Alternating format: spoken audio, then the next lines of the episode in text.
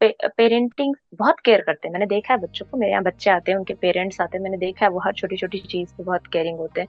But मैंने एक और एस्पेक्ट देखा है कि बच्चे ने थोड़ी सी जिद की फ़ोन पकड़ा दिया। बच्चे ने थोड़ा सा रोया फ़ोन पकड़ा। क्योंकि आर्ट फॉर्म का तो काम ही है मतलब जोड़ के रखना जिससे बोलते नहीं है कि कला की कोई सरहद नहीं होती मतलब आ, ऐसा नहीं है कि अगर हम यहाँ संगीत सुन रहे हैं तो वही संगीत बॉर्डर के उस पार नहीं सुना जा रहा होगा। और वहाँ सुनने से बैन होगा। ठीक है कभी कभी चीज़ें ऊपर नीचे होती है, उस डिबेट में नहीं पड़ेंगे हम लोग। हाँ मतलब आप बहुत कुछ सीखते हैं सोलो ट्रैवलिंग में।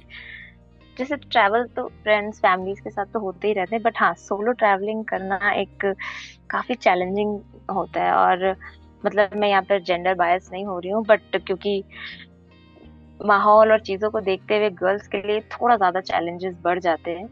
और लेकिन अगर आप करते हैं और आप उस चैलेंजेस से ओवरकम कर लेते हैं तो आपका कॉन्फिडेंस एक अलग लेवल पर बूस्ट हो जाता है।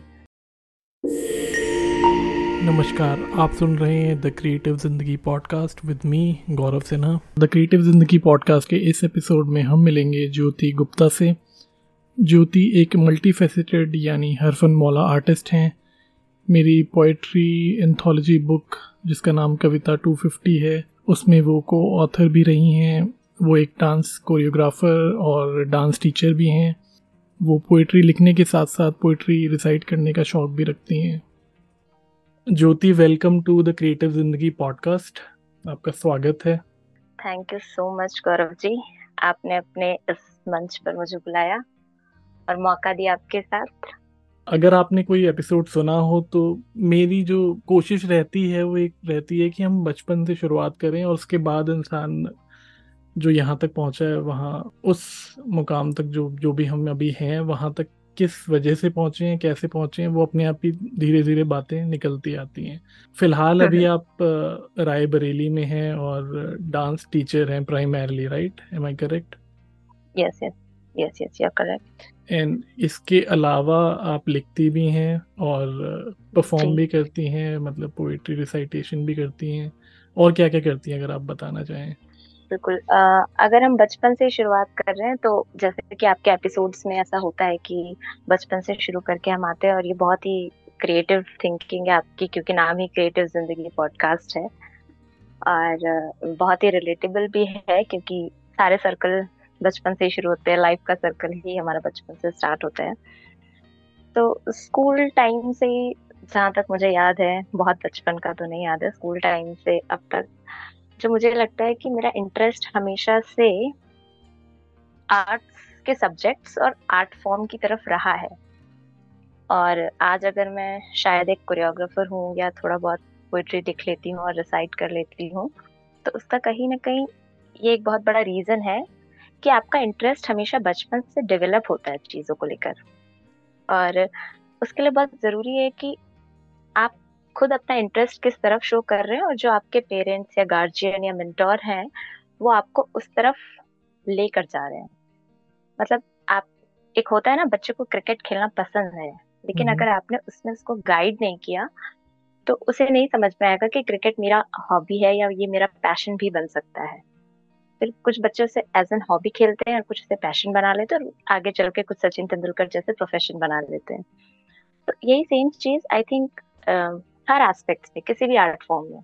चाहे हम म्यूज़िक की बात कर लें, चाहे हम पेंटिंग म्यूज़िक पोइट्री थिएटर किसी भी किसी भी, जितने भी आपके पास सात कलाएँ हैं, हमारी मेन ट्रेडिशनल तो हम किसी भी आर्ट फॉर्म पे लेके जाते हैं तो हमारा एक इंटरेस्ट डेवलप होता है। तो सेम थिंग मेरे साथ भी है कि मुझे बचपन से ही डांसिंग पसंद थी और थोड़ा बहुत पेंटिंग भी कर लेती थी। हाँ पोइट्री का इंटरेस्ट मेरा थोड़ा लेटर चाइल्डहुड में जाके स्टार्ट हुआ। बट हाँ अभी काफ़ी मैं सीख रही हूँ और कर रही हूँ। तो मतलब बेस बेस जो होता है वो हमेशा चाइल्डहुड होता है। किसी भी चीज़ का चाहे आप, आप पढ़ाई में कुछ कर रहे हैं एकेडमिकली कुछ कर रहे हैं तब भी आपका बेस चाइल्डहुड है। और अगर आप आर्ट फॉर्म में कुछ कर रहे हैं तब भी आपका बेस चाइल्डहुड है। तो आपका चाइल्डहुड बहुत ही जैसे बोलते हैं ना कि सेंटेंस बनाने के लिए हमको अपनी ग्रामर स्ट्रॉन्ग रखनी पड़ती है। तो चाइल्डहुड आपको स्ट्रॉन्ग रखना पड़ेगा। अपना कुछ भी फ्यूचर आगे देखने के लिए। बिल्कुल। और अगर मैं इसमें ऐड करूँ तो चाइल्डहुड स्ट्रॉन्ग रखना पड़ेगा तो हम कह देते हैं बट अगर जब हम खुद बच्चे होते तो हमें तो पता नहीं होता कि हाँ इसीलिए मैंने कहा ना कि हाँ, आप हाँ कि आपके पेरेंट्स को आपके टीचर्स को आपके मेंटर्स को बहुत बड़ा रोल है। बहुत बड़ा क्या आई थिंक मैं कहती हूँ सारा का सारा रोल ही उनका है। और अगर आपका किसी चीज़ की तरफ़ देखिए समझ में आ जाता है पेरेंट्स को या टीचर्स को कि आपको वो चीज़ एज एन हॉबी कर रहे हैं या आपका दिन रात उसी में लगा है। अगर समझ लीजिए फॉर एन एग्ज़ाम्पल कि हम जब एट नाइन टेंथ में होते हैं और हमें बायो हमारा सब्जेक्ट है हमें बायो पढ़नी पड़ रही है और बायो में डायग्राम्स फिगर्स होते ही हैं। कुछ बच्चे क्या होता है कि उन्होंने थियोरी पोर्शन लिखी और उन्होंने डायग्राम्स को मतलब चलता हुआ बना दिया कि हाँ बस समझ में आ रहा है। और कुछ बच्चों की आप कॉपीज देखेंगे कभी तो उन्होंने लगेगा उन्होंने डायरेक्ट बुक से इसमें एकदम उसको एक्सरे मशीन जैसा एकदम टू कॉपी कर लिया है।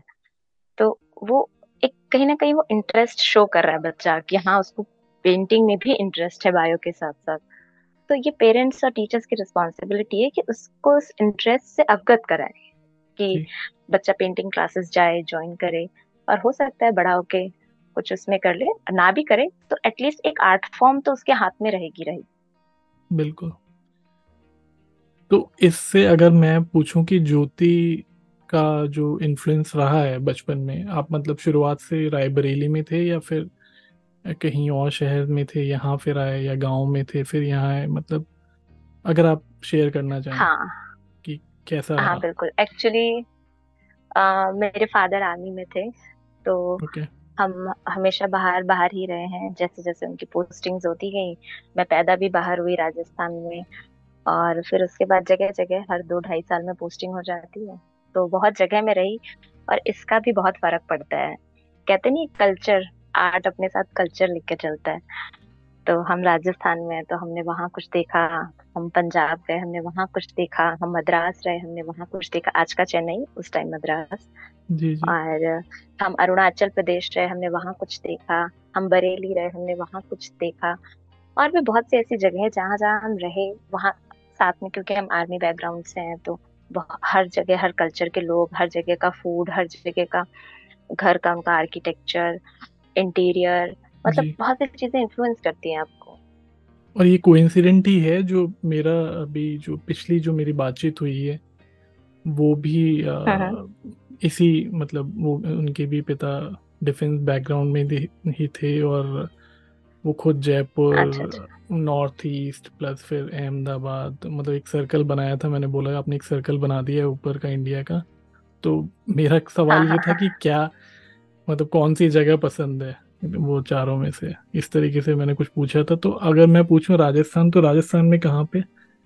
हाँ राजस्थान में देखिए मैं पैदा बीकानेर में हुई हूँ और उसके अलावा हम लोग फिर बीकानेर से मतलब ट्रांसफ़र होके पापा चले गए थे बाहर। फिर उसके बाद हम लोग एक बार फिर से राजस्थान में आए थे और फिर हम तीन साल रहे वहाँ पे श्री गंगानगर बॉर्डर लगता है श्री गंगानगर तो अगर मैं राजस्थान मतलब मेरे one of the favourite place है वो और मैंने बहुत कुछ राजस्थान डांस का जो मेरा कीड़ा है ना वो वही शुरू है। अच्छा तो ये अभी ये कमाल की बात है क्योंकि मेरा शुरुआती टाइम रहा है वो भी राजस्थान में रहा है शुरू के नौ साल। और जो श्री okay, गंगानगर okay, आप बता रहे हो ना तो श्री गंगानगर से हाँ, थोड़ा ही। नज़दीक एक पीली बंगा करके जगह है। पता नहीं आपको याद अच्छा, पता अच्छा, है कि नहीं? हाँ तो वो मतलब दो या तीन हाँ, स्टेशन का फ़र्क है अगर हम रेलवे के हिसाब से कैलकुलेट करें तो। तो अच्छा अच्छा। हाँ। तो जो आप बोल रहे हो ना तो मतलब मेरी भी फेवरेट जगह वही है अल्टीमेटली उसके बाद बेशक मैं दिल्ली रहा हाँ. और अभी फ़िलहाल मैं बिहार में हूँ बट वो जो बचपन अच्छा. जहाँ जाता है वो तो हमेशा के लिए फेवरेट हो ही जाता है हाँ मतलब हम्म। बचपन आपका एक जुड़ाव हो जाता है जैसे मैंने कहा ना कि मेरा मेरी fifth six seventh class I think three classes मैंने वहाँ पढ़ी हैं और वो स्कूल वो कल्चर वहाँ का हालाँकि हम कैंट एरिया में रहते हैं बट कैंट एरिया में रहने के बावजूद जब हम स्कूल जाते हैं तो वहाँ हम हर तरह के लोगों से मिलते हैं। जी। तो वो एक जो कल्चर डेवलप होता है ना उसका बहुत फ़र्क पड़ता है। मतलब अपब्रिंगिंग कहते हैं जिसे। अपब्रिंगिंग में आपकी वर्सिटैलिटी का बहुत रोल है। जी। तो इसमें जो है पेरेंट्स का या घर वालों का मतलब जैसे आपने बोला ना कि उनको देखना होता है और पुश करना होता है कि जो भी आपकी जहाँ पे आप एक्सेल कर सकते हो वहाँ पे करें। नॉर्मली मैं देखता हूँ इंडिया हाँ, में हाँ। मतलब एक्सेप्शंस आर ऑलवेज देयर लेकिन पेरेंट्स का फोकस यही रहता है कि पहले आप पढ़ लिख के बिल्कुल सिक्योर हो जाओ उसके बाद देखेंगे। हाँ, तो हाँ। वो लोग वही दो चार पाँच फ़ील्ड हैं जिसमें वो पुश कर देते हैं डॉक्टर इंजीनियर या एक्स वाई जी जो अभी ठीक चल रहा होता है उस टाइम पे जो कि ठीक भी है सिक्योरिटी पर्पज से। लेकिन जो आपका प्रोफ़ाइल है एज कोरियोग्राफर या फिर डांस टीचर और जो कि अच्छा खासा टाइम हो भी गया आपको। तो शुरुआत से फोकस वहीं रहा था या पढ़ाई कुछ और हुई थी फिर इसमें आए थे? हाँ एक्चुअली मैं आपको बताऊँ मेरी पढ़ाई से और मेरा जो वर्किंग फ़ील्ड है दोनों ही बहुत अपोजिट है।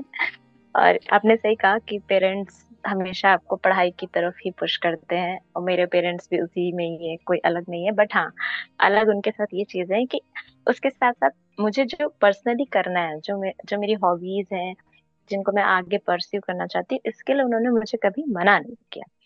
ये साथ में बोलते रहे कि हाँ पढ़ाई पढ़ाई ज़रूरी है पढ़ाई करनी है बट हाँ ये नहीं बोला कि पढ़ाई कर रहे हो तो ये नहीं करना है वो नहीं करना है। ठीक है दोनों टाइम मैनेज करना है वो मेरा काम है कि मैं अपनी दोनों चीज़ों को मैनेज करके चलूँ। और पढ़ाई का जो बैकग्राउंड है मेरा मैं इकोनॉमिक्स से पोस्ट ग्रेजुएशन हूँ। और जिसका आई थिंक मुझे नहीं लगता आर्ट कला फॉर्म से कोई भी दूर दूर तक रिश्ता होता है इकोनॉमिक्स का। नहीं कहीं ना कहीं हाँ, होता होगा उसी के साथ। पता नहीं। मतलब अगर हम खोजने निकलेंगे इकोनॉमिक्स तो मैंने पढ़ी। हाँ वो बात अलग है कि अगर हम उस पर रिसर्च करने जाएँगे तो निकल आएगा। और जितनी इकोनॉमिक्स हमें कॉलेज में पढ़ाई गई उसमें तो मुझे कहीं नहीं दिखी सिवाय ग्राफ्स बनाने के। और आ, हाँ इकोनॉमिक्स पढ़ने के साथ साथ ही मैं उस आ, उस टाइम पर साइड बाय साइड अपनी कथक की प्रभाकर कर रही थी। छह साल का कोर्स होता है। और मैंने प्रयाग संगीत समिति से कथक प्रभाकर किया है। और उसके साथ ही मैं यहाँ पर ही जहाँ पर मैं अभी आई थिंक इलेवन ईयर्स से मैं आ, काम कर रही हूँ और बच्चों को सिखा रही हूँ मैं। तो एक एकेडमी है जहाँ पर मैं और एक मैम है तो हम लोग साथ में काम करते हैं। तो इलेवन ईयर्स हो गए तो मैं बच्चों के साथ काम करती हूँ। मतलब जो मेरा मेन फोकस्ड एरिया है वो बच्चों को कोरियोग्राफ करना है और उसके साथ लेडीज़ को। तो okay. तो बच्चे और लेडीज़ को हम कोरियोग्राफ करते हैं। तो मतलब पढ़ाई का बैकग्राउंड में एकेडमिक्स में मतलब अपने मुँह से तारीफ़ नहीं करना चाहूँगी बट अच्छा करती थी मैं। एकेडमिक्स में भी मैं अच्छी एकेडमिक्स की भी मैं अच्छी थी और पोस्ट ग्रेजुएशन हुई फिर उसके बाद मैंने बीएड भी परस्यू किया और और फिर साथ में ये तो अभी मैं थोड़ा अभी मेरी पढ़ाई भी चल रही है मैं और हायर स्टडीज़ के लिए परस्यू कर रही हूँ कंपटीशन की कुछ चीज़ें हैं और बट हाँ उसके साथ साथ ये जो मेरा वर्क फ़ील्ड है वो इससे एकदम हटकर है। मतलब इकोनॉमिक्स का मेरी डांस टीचर होने से या मेरी पोएट्री रेसिटेशन से या मेरी आपके साथ को ऑथर होने से आई थिंक कोई खासा रिलेशन है नहीं। बट हाँ बीएड का मैं मान सकती हूँ क्योंकि बीएड में हम एक सब्जेक्ट एक पढ़ते हैं चाइल्ड साइकोलॉजी जो मुझे बच्चों के साथ बहुत यूजफुल रहता है। इनफैक्ट मैं कहूँगी बीएड मैंने बाद में किया और चाइल्ड साइकोलॉजी में बहुत पहले से बच्चों के साथ यूज़ कर रही हूँ। तो मुझे दोनों ही साइड बाय साइड मतलब कहते हैं ना साइमल्टेनियसली हेल्प होता रहा। कि मैंने जो चाइल्ड साइकोलॉजी बाद में पढ़ी वो मुझे अब काम आ रही है और जो मैं बच्चों के साथ पहले कर चुकी थी वो मुझे चाइल्ड साइकोलॉजी का पेपर सॉल्व करने में काम आ गई ये मेरा एक्चुअली सवाल अभी आने वाला था जो आप कह रहे थे ना कि बीएड की अच्छा। है तो अच्छा। मैं जो आप कह रहे थे कि इकोनॉमिक्स हाँ, हाँ। तो नहीं काम आ रहा था लेकिन बीएड तो आ रहा था तो मेरा मैं यही पूछने वाला था कि बीएड तो मतलब जेनुइनली आ ही रहा है क्योंकि आप बच्चों के साथ ही मतलब टाइम स्पेंड कर रहे हो उनको सिखा रहे हो हाँ, तो एजुकेशन हाँ, हाँ, कहीं ना कहीं तो काम आ रही है। नहीं देखिए एजुकेशन तो हमेशा काम आती है। हम्म। और ये आप मैं ये जो बताऊँ जो जितने भी आर्ट फॉर्म्स मैंने आपको बताए ये भी एक एजुकेशन है। बस प्रॉब्लम ये है कि इंडिया में इस इसे ट्रेडिशनल एजुकेशन के साथ जोड़ कर नहीं देखा जाता है। हमारे यहाँ ट्रेडिशनल एजुकेशन यानी जैसा आपने कहा कि डॉक्टर बना दिया इंजीनियर बना दिया आईएएस बना दिया पीसीएस बना दिया तो हमारे यहाँ आई थिंक बेसिकली यही चार पाँच छह चीज़ों को पकड़ के रखते हैं। क्योंकि ये ट्रेडिशनली चली आ रही हैं चीज़ें है ना? तो हम जो आजकल की डिमांड है ऐसा नहीं है आप सारा दिन बच्चे फ़ोन में क्या देखते हैं? वो ये नहीं देखते कि इंजीनियर कैसे बनना है डॉक्टर कैसे बनना है। वो ये देखते हैं कि इसने डांस कौन सा किया कौन से रील ट्रेंडिंग चल रही है पेंटिंग कहाँ बनाए कौन से पोएट्री शोज़ कहाँ हो रहे हैं। क्योंकि कहीं ना कहीं बच्चों को एक हॉबी की नीड है जो उन्हें स्कूल में या घर से जो थोड़ी सी कम डिलीवर हो रही है तो वो हम्म। उसे फ़ोन में ढूँढने की कोशिश कर रहे हैं। कुछ लोग उसको यूजफुल तरीके से यूज़ भी कर रहे हैं। इस बात से हम डिनाई नहीं कर सकते हैं। और हाँ बहुत से मिस भी हैं। इस बात से भी नहीं डिनाई किया जा सकता। बट मैंने कहा ना चाइल्डहुड अगर आपने बच्चे को बचपन से दोनों चीज़ों में बैलेंस करके चलना सिखाया है या फिर सिखाने की आप कोशिश कर रहे हैं तो बच्चा अपना एक बैलेंस्ड पाथ ढूंढ ले। बिल्कुल। और ये जो अभी आप जैसे बता रहे हो कि बच्चे वो वीडियोस देख रहे हैं या फिर डांस सीख रहे हैं आर्ट फॉर्म सीख रहे हैं पेंटिंग सीख रहे हैं ये अभी एक जो डिजिटल हाँ, वर्ल्ड है इसका एक मतलब मैं कहूँगा कि बहुत बड़ा एडवांटेज है।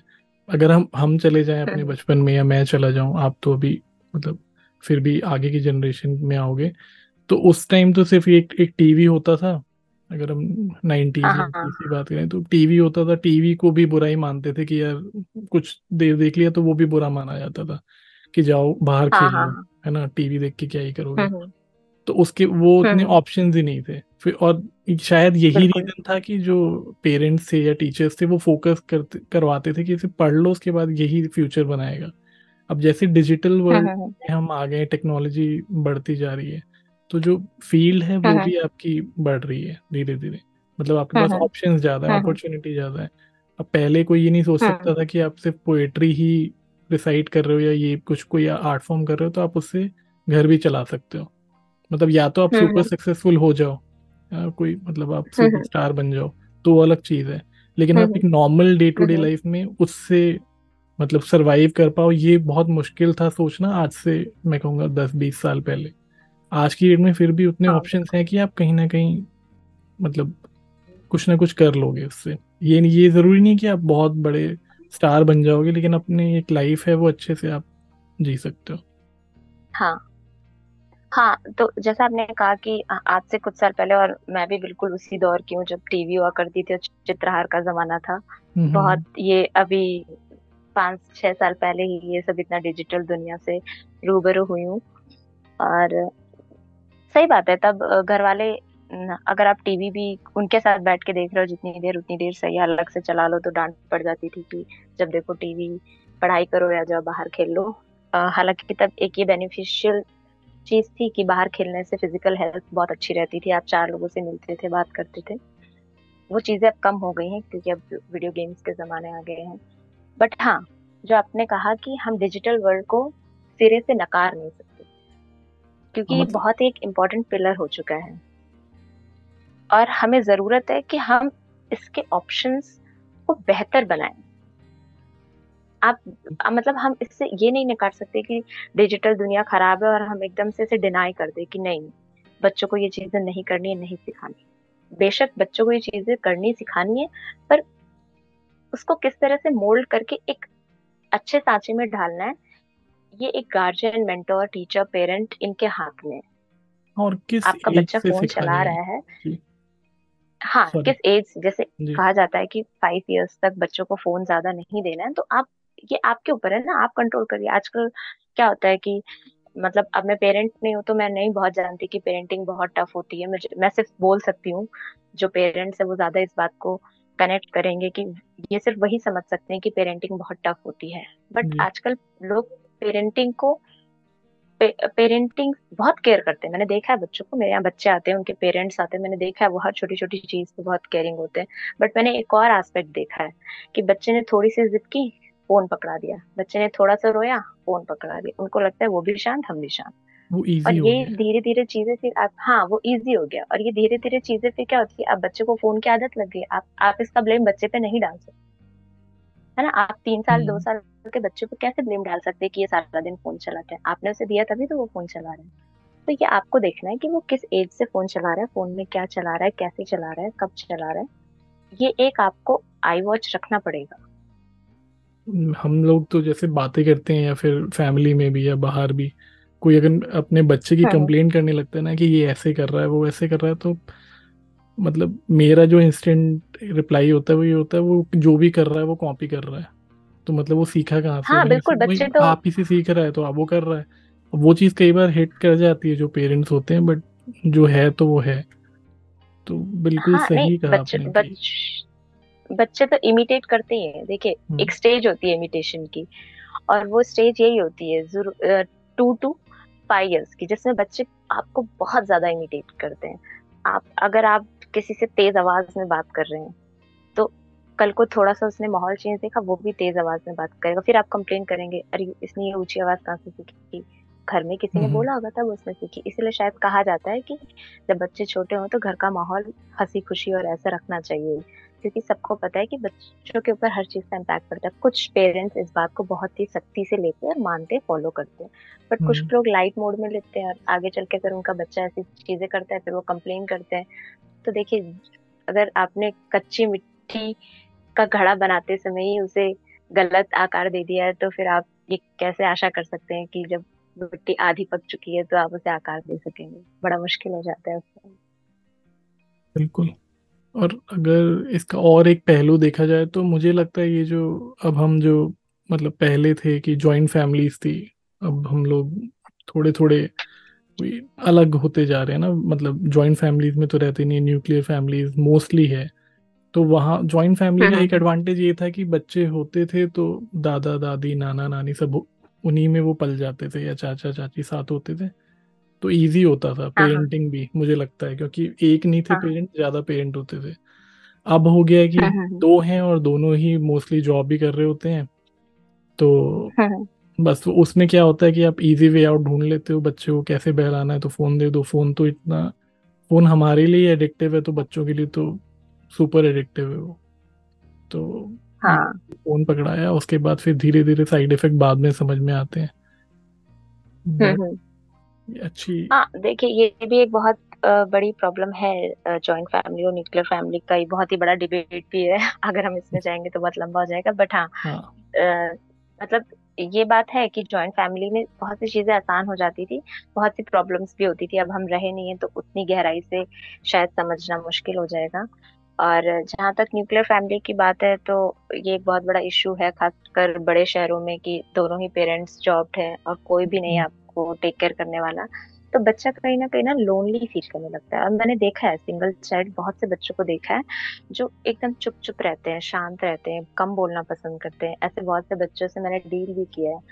तो आप उनके साथ जब बात करो तो धीरे धीरे आपके साथ ओपन अप होते हैं। कुछ टाइम बाद वो आपके साथ फिर घुल मिल जाते हैं। तब समझ में आता है कि इसकी प्रॉब्लम ये नहीं है कि ये शाई नेचर उसका नेचर शाई नहीं है उसकी प्रॉब्लम ये है कि उसे वो एनवायरमेंट मिला ही नहीं। कैसे मिलेगा? सुबह उठते ही मम्मी पापा जॉब पे चले गए बच्चा सारा दिन अकेले थोड़ी देर स्कूल में रहा फिर जब घर में रहा तो उसे कोई नहीं मिला। तो यही उसका मेन प्रॉब्लम होता है कि या तो बच्चा इंट्रोवर्ट हो जाता है या चिड़चिड़ा हो जाता है उसे शेयरिंग केयरिंग नहीं आती है। ऐसी बहुत सी चीज़ें हैं जो बच्चा single child being single child नहीं सीख पाता है। तो मुझे लगता है जो इसका एक छोटा सा आप उपाय कर सकते हैं जो भी जिनके पास भी सिंगल चाइल्ड है और दोनों पेरेंट्स जॉब में है तो वो ये है कि आप बच्चे को जितनी उसकी क्षमता है जो भी एज ग्रुप में वो है उस हिसाब से आपने उसकी पढ़ाई रखी। पढ़ाई के बाद आप उसको कुछ मतलब कहते हैं ना प्रोग्रेसिव एक्टिविटीज़ में आप उसे डालिए। उसका जो भी इंटरेस्ट जहाँ भी वो शो कर रहा है डांस में हो गया पेंटिंग में हो गया स्विमिंग में हो गया स्पोर्ट्स में हो गया तो क्या होगा कि एक माहौल उसे वहाँ मिलेगा। जितनी देर वो आपके साथ रहा जितनी देर वो स्कूल में रहा उसके बाद कि उसके टाइम को आपको प्रोग्रेसिवली इंगेज करना पड़ेगा। Exactly exactly. और लाइफ स्किल्स तो आदमी तभी सीखता है ना जब एक कम्युनिटी लिविंग हो या फिर आप बाहर खेलने जा रहे हो या फिर इंटरेक्ट कर रहे हो लोगों से। अदरवाइज़ आप पढ़ तो लोगे आप बुक पढ़ लोगे स्कूल जाओगे अच्छे नंबर ले आओगे। और हो सकता है कि और भी काफ़ी तरक्की कर लो लेकिन जो बेसिक लाइफ स्किल्स होते हैं वो सीखने में बहुत टाइम लग जाता है। अगर हम शुरू से हाँ। वैसा हमें एनवायरनमेंट ना मिले तो। हाँ वो कहते ना, हमने चार किताबें पढ़ ली पर ज़िंदगी पढ़नी अभी तक ना आई। तो बच्चों के लिए तो ज़िंदगी पढ़ना ऐसे ही होगा कि या तो वो जॉइंट फैमिली में है तो उन्हें पता है कि हमें शेयर भी करना है, हमें केयर भी करना है। और अगर वो न्यूक्लियर फैमिली में तो उनके लिए यही तरीके हैं कि आप उन्हें ऐसी जगह पर इंगेज करें, जहाँ पे वो चार अलग लोगों से मिले। उनकी खुद की भी पर्सनैलिटी डेवलप होगी और उन्हें चीज़ें आएँगी। उन्हें पता होगा कि हमें किसी के साथ शेयर कैसे करना है? हमें किसी की केयर कैसे करना है? हमें किसी से हाय हेलो कैसे करना है? हमें दूसरों से इंटरेक्ट कैसे करना है? ये सब चीज़ें घर से इतर होके ही आती हैं। बिल्कुल। हाँ जब तक आप सिक्योर एनवायरनमेंट से बाहर नहीं जाओगे तो मतलब पानी में उतरोगे नहीं तो तैरना आएगा नहीं। वो वाली बात होगी वो कहते हैं ना अपना कंफर्ट जोन हमें छोड़ना हम्म। पड़ेगा। Exactly exactly. तो एक और सवाल है ज्योति आपने बोला कि आप जो डांस स्कूल है जहाँ आप कोरियोग्राफी करते हैं और सिखाती हैं तो बच प्राइमरली बच्चों को या फिर विमेन को राइट तो ऐसा भेदभाव हाँ, क्यों है कि मतलब मेल्स को नहीं सिखाया जा रहा है या लड़कों को नहीं सिखाया जा रहा है? नहीं नहीं ऐसा कुछ नहीं है। देखिए लड़के भी हमारे पास है छोटे बच्चे हैं। और बच्चों में फिफ्टीन इयर्स तक के बॉयज़ हैं अपने पास और गर्ल्स तो ऑल कैटेगरी और मेल्स के लिए जहाँ तक बात रही तो अ, ऐसा नहीं है कि हम उन्हें कोई भेदभाव करते हैं उनके साथ। हाँ अगर आपकी इंगेजमेंट शादी एक्सेट्रा कुछ भी है तो हम उसके लिए उनको अलग से टाइम देते हैं और कोरियोग्राफ करते हैं। हाँ डेली बेसिस पे क्लासेस इसलिए नहीं दे पाते क्योंकि जो मेल्स होते हैं उनका डांस में इंटरेस्ट थोड़ा लेस होता है। बिल्कुल। जो मुझे इतने सालों पे यहाँ रहने पे पता चला है। तो वो हमारे पास तभी आते हैं जब उनकी एंगेजमेंट होती है या उनके घर में कोई फ़ंक्शन है या ऐसे कुछ भी जो भी एक ओकेशन होता है तो वो उसके लिए पर्टिकुलरली सीखने आते हैं तब हमको सिखाते हैं उन्हें और कपल में सिखाते हैं। तो ऐसा भेदभाव हमारे साथ नहीं है। भेदभाव तो मेल्स ने डांस के साथ रखा है कि हमें डांस नहीं करना है।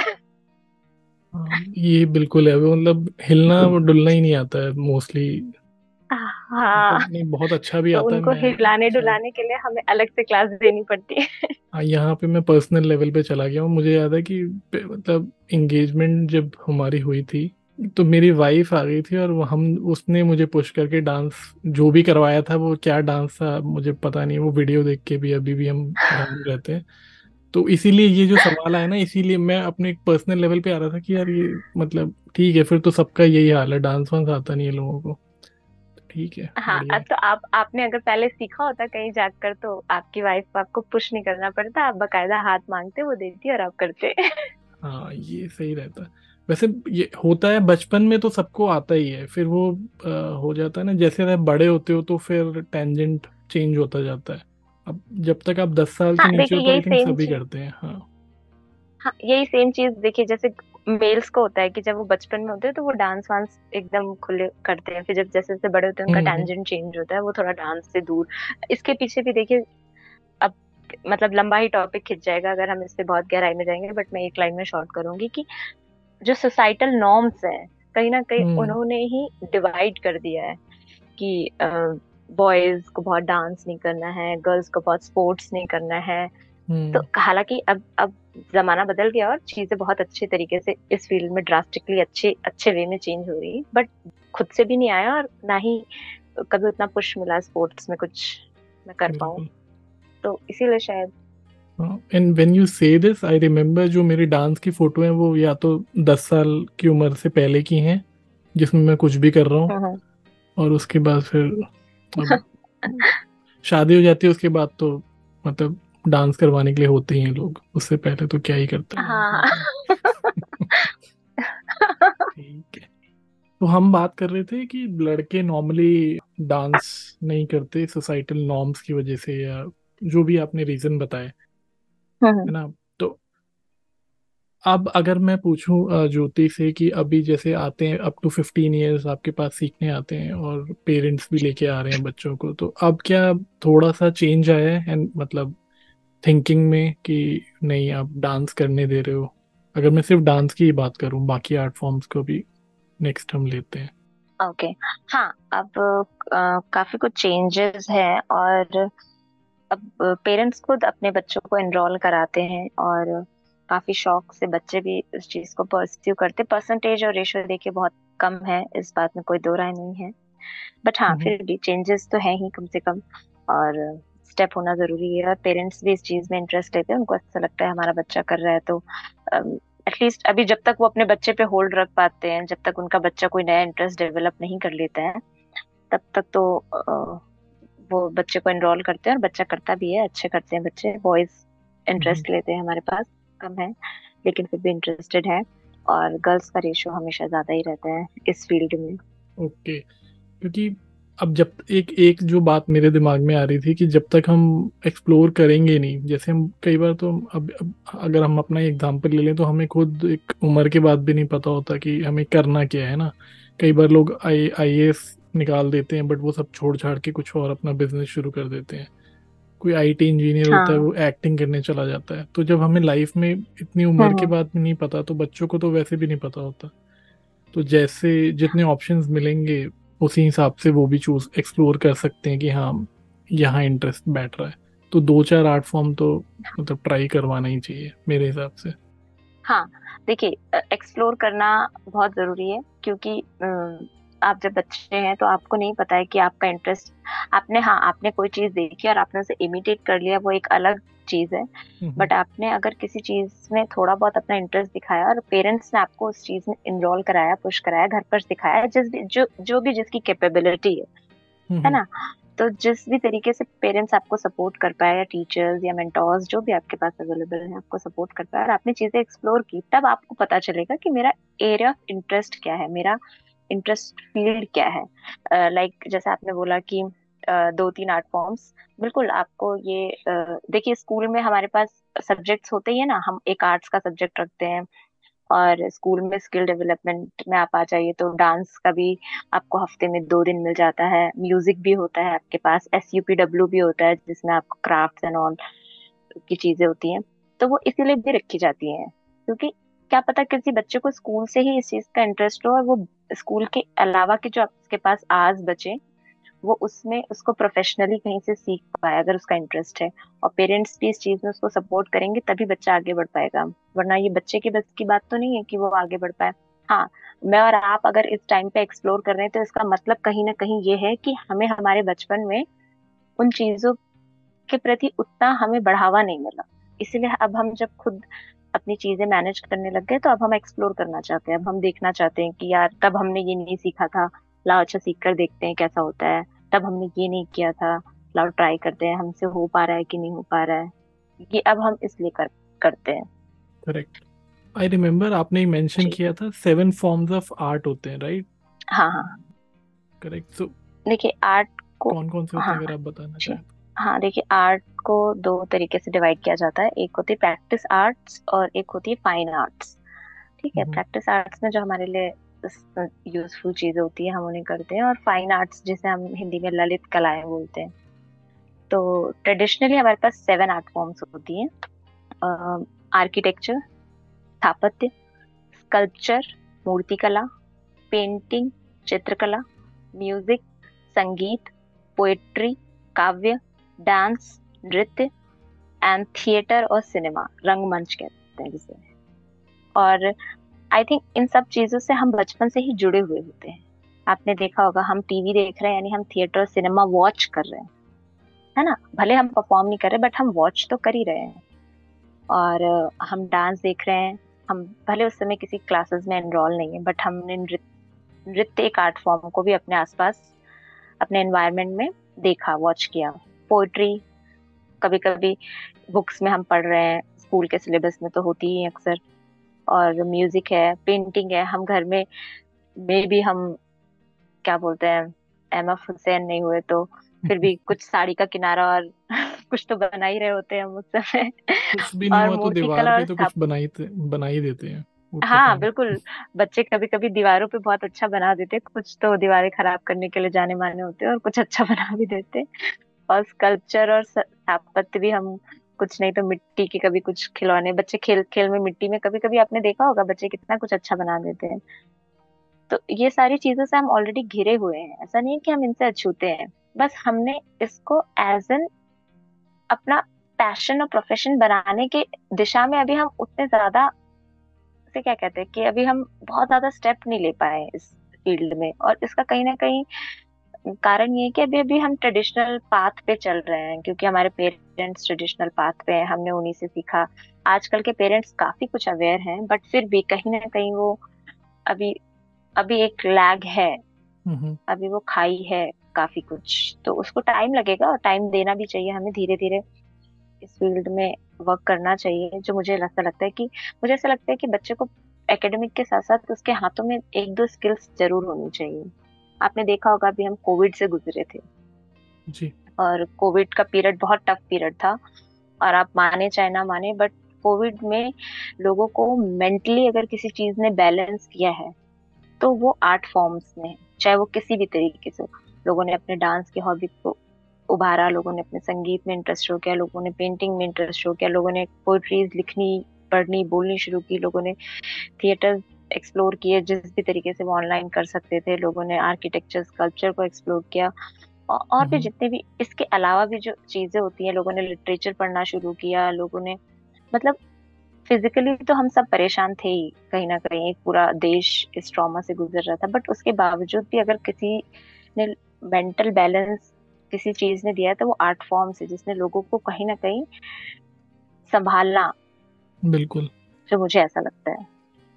वो कोविड तो एक अलग ही एग्ज़ाम्पल था मतलब मुझे लगता है कि वो सिखाने के लिए आया था हम सबको कि क्या ज़रूरी है लाइफ में और, और आप मानिए ना मानिए बहुत से लोगों ने अपने हाँ आप मानिए ना मानिए अंदर के बहुत से कलाकार लोगों के निकल निकल कर कोविड में ही बाहर आए हैं। हाँ बिल्कुल।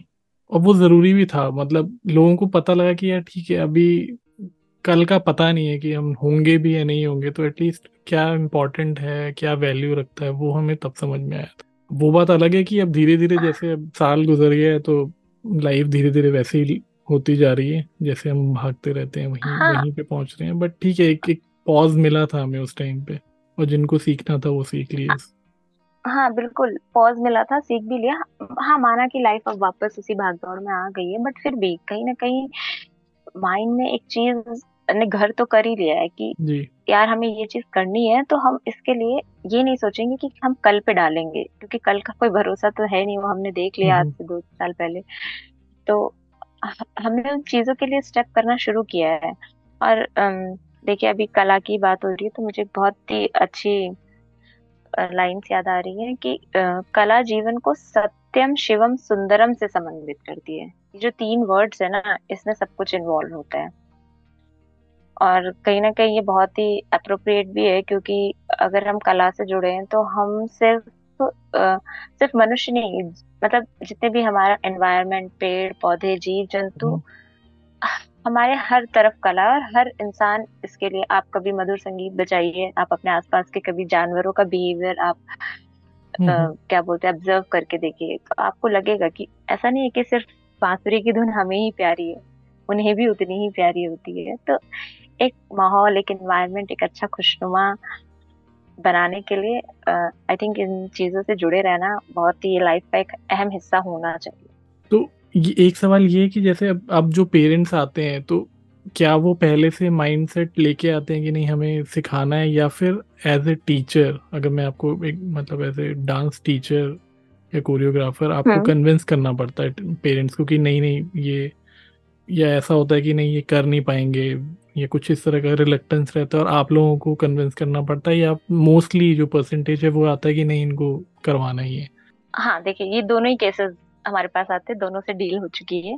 uh, कुछ तो अपने बच्चे को लेकर ही आते हैं। अगर स्पेशली अगर आप देखिए गर्ल्स तो आती ही आती है सीखने ठीक है? आपने बॉयज़ की बात की तो मैं उन्हीं के ही पॉइंट ऑफ़ व्यू से बताऊँगी आपको कि कुछ तो पेरेंट्स अपने बॉयज़ मतलब अपने बच्चे को लेकर आते हैं लड़के को कि हाँ हमें इसे डांस सिखाना और बच्चा भी खुशी खुशी आता है कि हाँ हमें सीखना है। बट हाँ कुछ के साथ ऐसा होता है लाइक जैसे एडमिशन कराने आया फ़र्स्ट डे हाँ भाई बहन आए हैं तो उन्होंने बोला कि आ, हमें अपनी बिटिया का एडमिशन कराना है ठीक है? अब क्योंकि बच्चा भी उसी एज ग्रुप का है जो बॉय है वो भी उसी एज ग्रुप का है। तो एक अब हम तो वहाँ पर कोरियोग्राफर बैठे ही हैं सिखाने के लिए तो हम पूछ लेते हैं क्यूरियोसिटी से कि हम्म। ये नहीं सीखेगा क्या? तो कहते हैं अरे इसको इंटरेस्ट ही नहीं है डांस में। और इनफैक्ट कुछ एक आधा लोग ऐसे भी बोलते हैं कि अरे इसको इंटरेस्ट नहीं मेरा तो बहुत मन है पर ये कहता है मैं नहीं करूँगा डांस डांस तो लड़कियाँ करती हैं। तो ये अच्छा। माइंड सेट कहीं ना कहीं उसके दिमाग में ये बात क्यों आई? वो तो अभी छोटा बच्चा है थर्ड फोर्थ क्लास में पढ़ रहा है या सेकेंड थर्ड में पढ़ रहा है। अगर उसके माइंड में ये बात है कि डांस तो सिर्फ़ लड़कियाँ करती हैं तो ये बात उसने कहीं से सुनी देखी सीखी होगी है ना? ये उसके खुद के थॉट प्रोसेस नहीं है जो मुझे लगता है कि ये बच्चे का थॉट प्रोसेस नहीं है। तो कभी कभी हमको पेरेंट्स को ही समझाना पड़ता है कि अगर आप चाहते हैं कि आपका लड़का भी हम डांस सीखे तो ठीक है कोई नहीं आप भेजिए। आप ऐसे भेजिए आप एडमिशन मत कराइए आप भेजिए दो चार दिन दस दिन हम देखेंगे। आता है बच्चा एक दो दिन थोड़ा लेस मतलब इंटरेस्ट शो करता है बैठा रहता है फिर उसको ज़बरदस्ती उठाना पड़ता है एज एन टीचर बात मान के वो उठ भी जाता है।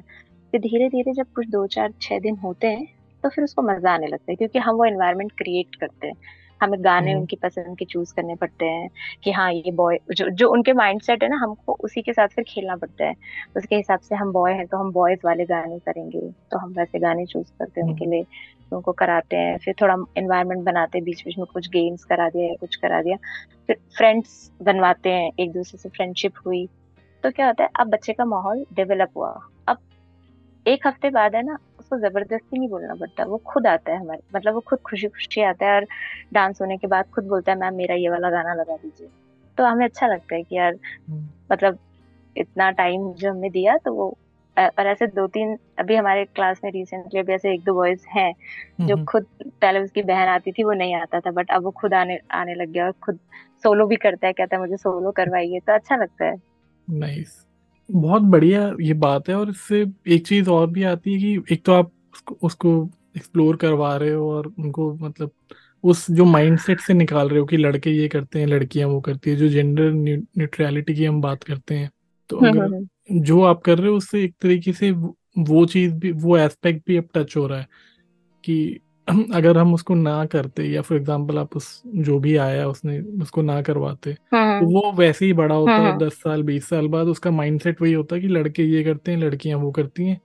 और जो डिवाइड रहता है ना हमारे मन में जिसकी वजह से और दस प्रॉब्लम होती है सोसाइटी में जो हम सबको पता ही हाँ, है हाँ, मतलब एक मेल ईगो हाँ. आ जाता है या मतलब इक्वल ना ट्रीट करना वो कहीं ना कहीं शुरुआत वहीं से होती है बचपन से। अगर हम हाँ बचपन पहले हम ये डिसाइड बेस है बचपन हाँ, हर चीज़ों का। तो वो ये भी एक मेरे ख्याल से जो आर्ट फॉर्म आप बोल रहे हो कि जो इम्पोर्टेंस ऑफ़ आर्ट है या जो भी क्रिएटिव फ़ील्ड हम्म। होता है मतलब एक्सप्लोर करने की बात है टैलेंट हम्म, हम्म, वो अगर दोनों साथ में कर रहे हैं तो वो जो डिवाइड है मेल फीमेल वाला या जो भी हम देखते हैं जो कि बच्चों में तो नहीं होता बच्चे तो सब एक जैसे ही होते हैं बड़े होते हैं तो दिमाग फिर बढ़ता जाता है। तो अगर वो भी हम करें तो मतलब सोसाइटी के लिए अच्छा है लॉन्ग टर्म में भी। हाँ। देखिए आर्ट फॉर्म का तो काम ही है मतलब जोड़ के रखना जिससे बोलते नहीं है कि कला की कोई सरहद नहीं होती मतलब आ, ऐसा नहीं है कि अगर हम यहाँ संगीत सुन रहे हैं तो वही संगीत बॉर्डर के उस पार नहीं सुना जा रहा होगा और वहाँ सुनने से बैन होगा। ठीक है कभी कभी चीज़ें ऊपर नीचे होती है उस डिबेट में नहीं पड़ेंगे हम लोग। और लेकिन होता है कला का तो कोई दायरा नहीं होता है कितना भी और वो लोगों को जोड़ता है हम हमेशा हम्म। जुड़ते हैं आ, आप एक अच्छे कलाकार के लिए और या फिर आप कहीं भी आर्ट फॉर्म देखेंगे ना मतलब हम्म। आपने पर्सनली भी फील किया होगा और इनफैक्ट मुझे लगता है हर कोई फील करता है आप रास्ते चल रहे हो और आपने कहीं पे किस कोई अच्छा सा गाना सुना तो चाहते ना चाहते भी आप चाहे सेकंड्स भर का ही पॉज लें पर आपका माइंड उस तरफ़ डाइवर्ट हो ही जाता है तो यानी कला आपको रोकती है और वो रोकना सुकून देना होता है कुछ पल के लिए।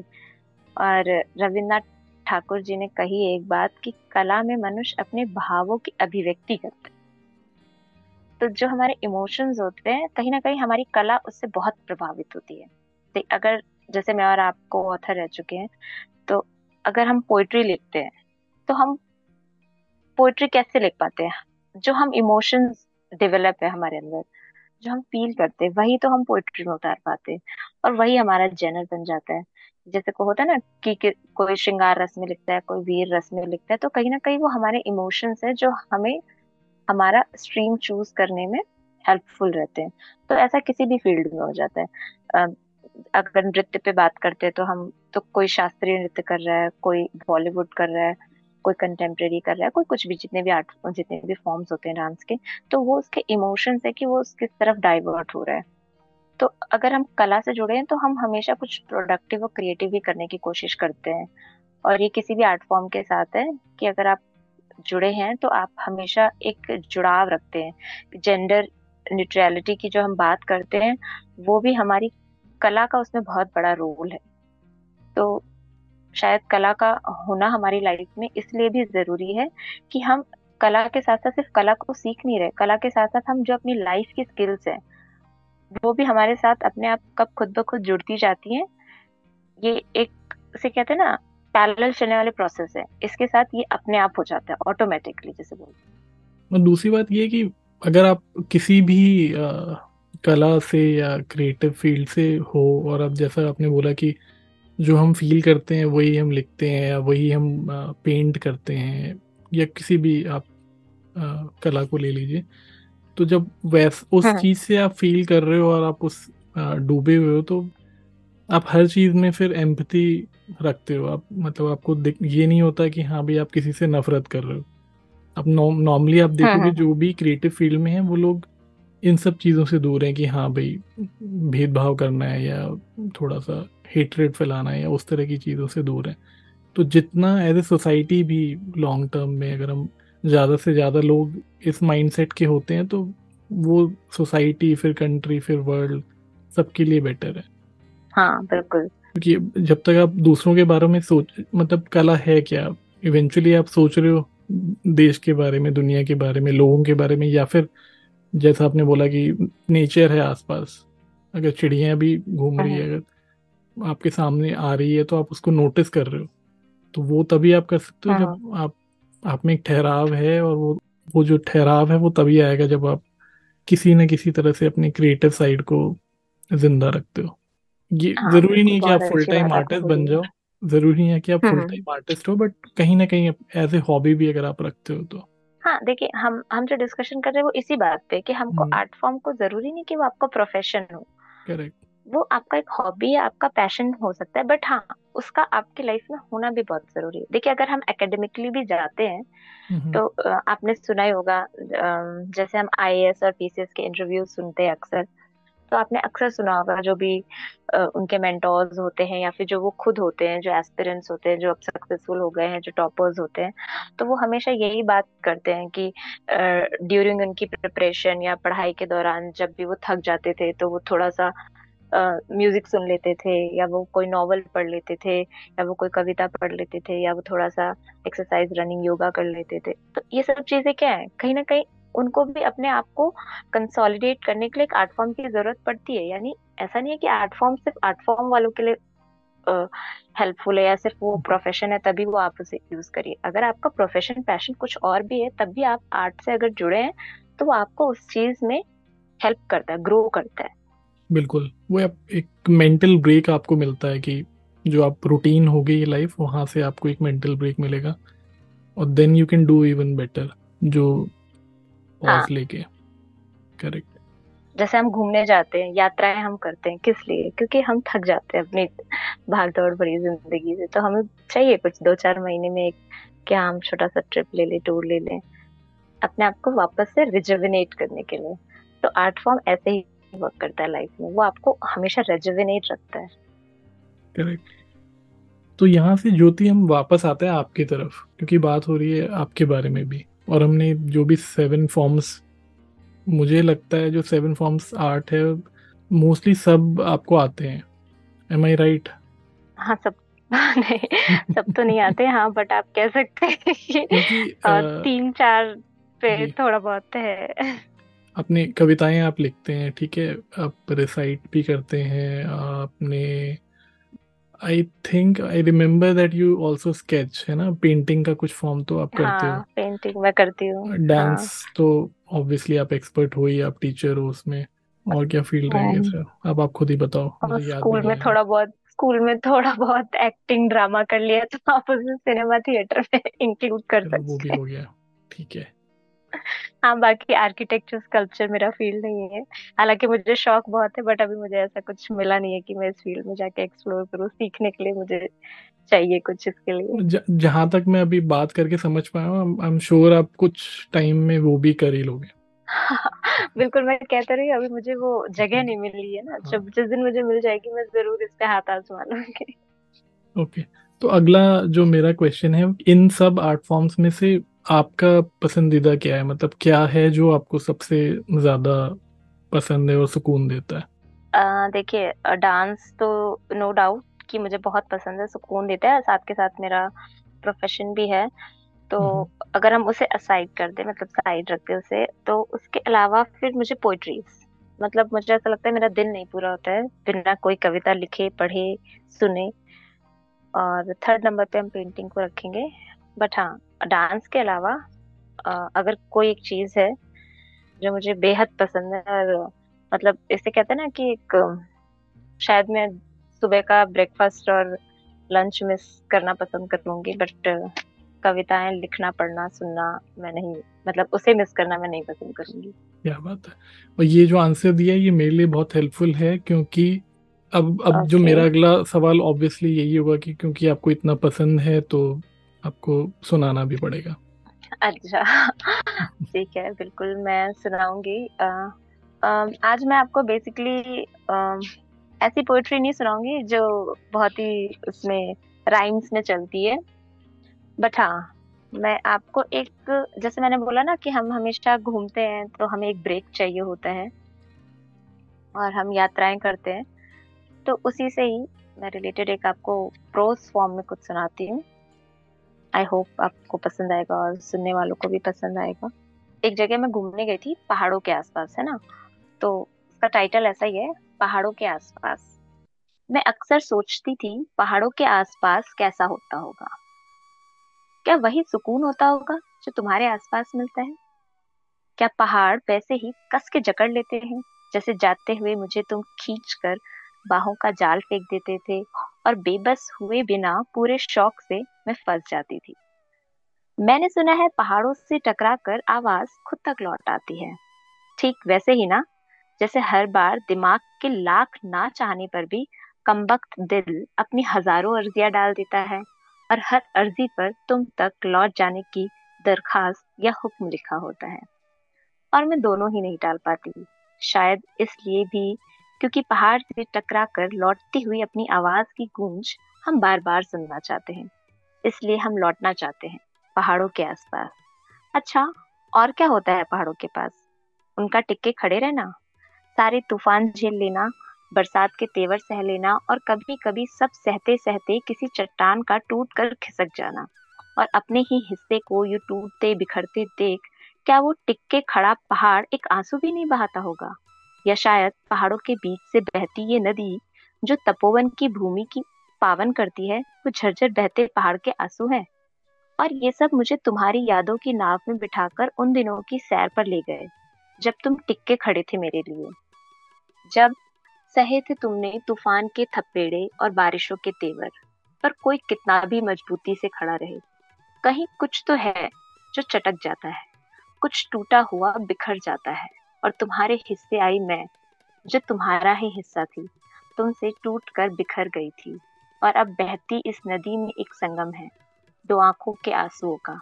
ना सही वैसे पर हमारे आंसुओं का संगम ऐसे तो हुआ हम पहाड़ों के आसपास किसी नदी में बहते हैं हम पहाड़ों के आसपास किसी नदी में बहते हैं।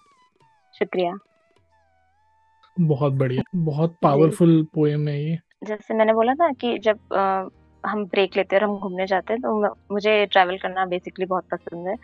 और पहले तो अक्सर हमेशा फैमिली के साथ ही जाती थी अभी धीरे धीरे थोड़ा सोलो ट्रैवलिंग एक्सप्लोर किया है मैंने।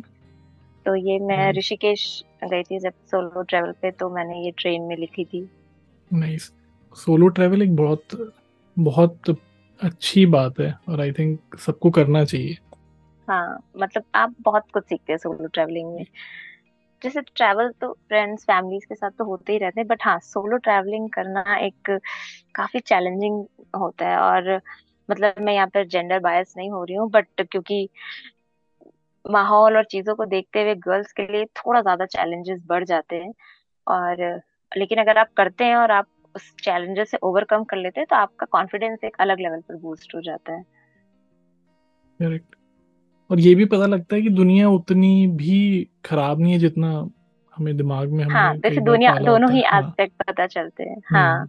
कि दुनिया उतनी भी खराब नहीं है जितनी हमने सोच रखी है और जितनी हमारे पेरेंट्स या आसपास के लोगों ने सोच रखी है कि बाहर अकेले नहीं जाना ऐसा नहीं करना वैसा नहीं करना ये नहीं करना और दुनिया उतनी भी खूबसूरत नहीं होती अक्सर जितनी हम कविताओं में पढ़ते हैं एग्जैक्टली exactly. हाँ मतलब बैलेंस आउट हो जाता है और आपको पता हो जाता है कि आप क्या सही है और क्या गलत है आपको कैसे टैकल करनी है चीज़ें हाँ और सोलो ट्रैवलिंग में एक बहुत ही मतलब जो मेरे साथ टचवुड की मैंने दो सोलो ट्रैवलिंग करी है और दोनों ही पहाड़ों पे हुई है मेरी। और मतलब मुझे जो चीज़ मतलब मेरा एक्सपीरियंस गुड ही गुड रहा है। मतलब मुझे टचवुड कोई भी बैड एक्सपीरियंस नहीं हुआ। है इंस्टेड ऑफ़ कि हाँ चीज़ों को थोड़ा मैनेज और हैंडल करने का हेडेक के अलावा, वो तो लेना ही पड़ता है अगर आप इतना कर रहे हैं तो। बाकी हाँ पर्सन किसी पर्सन से या किसी इंडिविजुअल से इंटरेक्शन में या वैसी कोई प्रॉब्लम मुझे नहीं हुई। लोग मुझे काफ़ी हेल्पफुल मिले। मतलब जितना मैंने सोचा नहीं था, मुझे मुझे ऐसा लगता था कोई किसी की हेल्प नहीं करता आज के जमाने में बट नो ऐसा बिल्कुल नहीं होता। मतलब मतलब लोग हेल्प करते हैं, बस आपकी, आपको चाहिए कि आप किसी से हेल्प के लिए सीख करें। आप, एक बार आप बोलिए तो सही। लोग, आजकल क्या है कि लोग इंट्रोवर्ट होने के चक्कर में अपनी बेसिक चीज़ें भी किसी से बोलना पसंद नहीं करते। आप एक बार थोड़ी सी बात बोलिए तो सही अगला आपको आपकी डिमांड से ज़्यादा फुलफिल करके देगा। और मतलब ये सारी चीज़ें मेरे साथ बहुत अच्छी हुई तो मुझे ऐसा लगता है हम्म। कि ट्रैवल ठीक है हो सकता है आगे कभी मेरा कोई बैड एक्सपीरियंस हो बट इसके बेसिस पे मैं ये नहीं कह सकती कि ट्रैवलिंग या सोलो ट्रैवलिंग खराब है आप करिए। गुड और बैड लेना आपको आना चाहिए। बिल्कुल। और ये जो आपने लाइन बोली है ना कि हमें हम हेल्प सीख नहीं करते ये बहुत बड़ी बात है और ये हर स्पेयर ऑफ़ लाइफ में हर जगह ये मैटर करता है। हम लोग कई बार अपने ईगो में या अपने इंट्रोवर्ट होने में या किसी भी रीज़न से या एक हमारा प्री कंसीव नोशन होता है किसी इंसान के बारे में हम हेल्प मांगना थोड़ा सा भूल गए हैं। जबकि बेसिक हाँ. जो नेचर होना चाहिए हमें हेल्प मांगने में घबराना नहीं चाहिए और फिर देने वाला तो ऑब्वियसली आगे आएगा ही आएगा।